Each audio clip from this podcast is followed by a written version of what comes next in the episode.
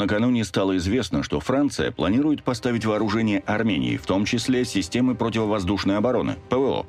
Редакция «Калибрас» проанализировала данную сделку, чтобы оценить, насколько будут эффективны эти вооружения. Ведь совершенно очевидно, против кого Франция вооружает Армению. Начнем с того, что хотя стороны особо не анонсируют конкретную номенклатуру вооружений, которые Париж поставит Еревану, но по ряду фактов можно предположить, что речь идет о локальных системах, которые не должны вызвать дипломатических сложностей между Азербайджаном и Францией.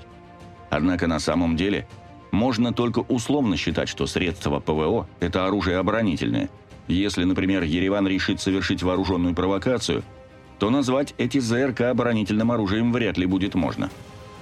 Почему же Армения так сильно желает диверсифицировать свою оборонную политику, несмотря на то, что это ей обойдется в копеечку – Видимо, этому способствует тот факт, что за последние три года и в основном ходе 44-дневной войны ПВО Армении лишилось почти 70% своего арсенала. Ереван убедился в том, что в военно-техническом плане он сильно отстает от Баку. Также отметим, что с учетом высокой стоимости французских вооружений, речь идет о закупках наиболее дешевых систем. Не исключено, что и они закупаются за счет кредита. Что же касается России или ОДКБ – можно предположить, что если бы речь шла о приобретении сложных оружейных систем, например, боевой авиации, то этот фактор мог бы стать препятствием с учетом координации действий систем ПВО в рамках ОДКБ. Но вернемся к номенклатуре закупаемого вооружения. Как сообщил министр вооруженных сил Франции Себастьян Лекорню, стороны договорились о продаже трех радаров производства компании Thales GM200 – и подписали меморандум о взаимопонимании по будущей поставке французских переносных зенитно-ракетных комплексов «Мистраль». Следует отметить, что данные ПЗРК являются вооружением малого радиуса действия и в основном имеют схожие тактико-технические характеристики с российским аналогом ПЗРК «Игла Супер», который есть в арсенале вооруженных сил Армении. Тактико-технические характеристики «Мистраль». Ракета способна поражать цели с низкой тепловой заметностью – на данный момент еще неизвестно, какая модель ракеты была предложена Армении. Но следует отметить, что последняя версия ракеты данного ПЗРК «Мистраль-3» имеет дальность перехвата до 8 км, высоту перехвата до 6 км и минимальную высоту перехвата до 500 метров. Помимо этого, если из ПЗРК «Игла Супер» можно стрелять с плеча, то для «Мистрали» необходима установка, что делает ее переноску менее оперативной, что очень важно при нынешних реалиях боевых действий.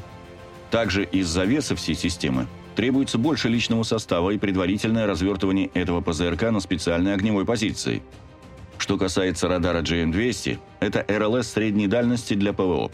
Данный радар может выявлять воздушные цели в радиусе до 250 км или до 100 км в боевом режиме, а также следить за объектами на поверхности. Высота обнаружения составляет 24 километра. Технологически GM200 работает как заполнитель промежутков воздушного наблюдения и представляет собой своеобразный датчик для системы ПВО. Этот радар имеет возможность обнаруживать как аэродинамические, так и баллистические цели.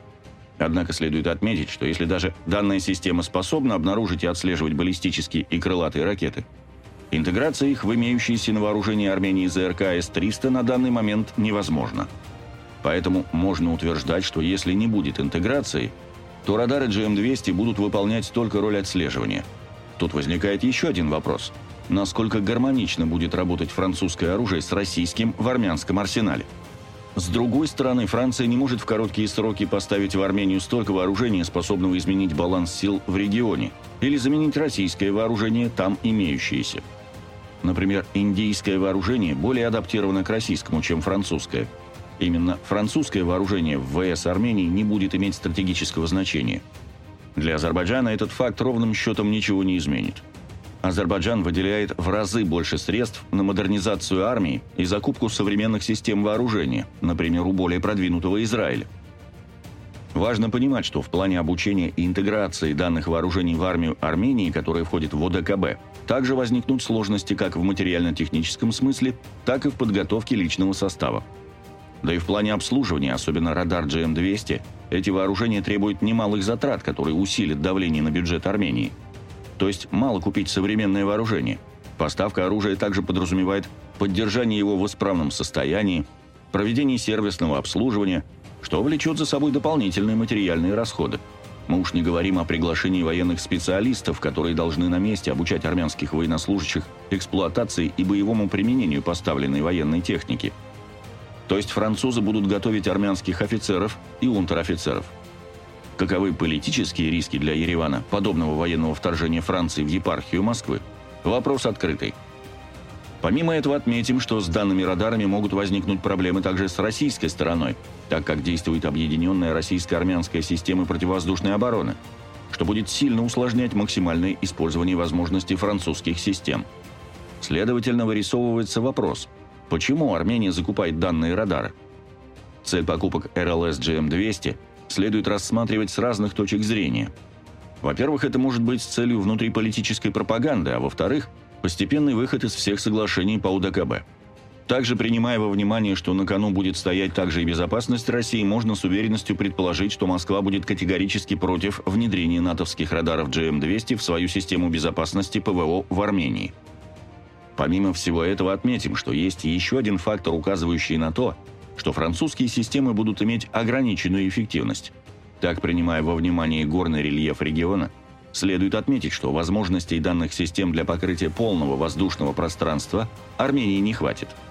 Для полного контроля в комплексе следует иметь и другие виды вооружений, которые смогут дополнить общую систему безопасности и закрыть неконтролируемые зоны. Армянское экспертное сообщество воспринимает военно-техническое сотрудничество с Францией с определенной долей скептицизма.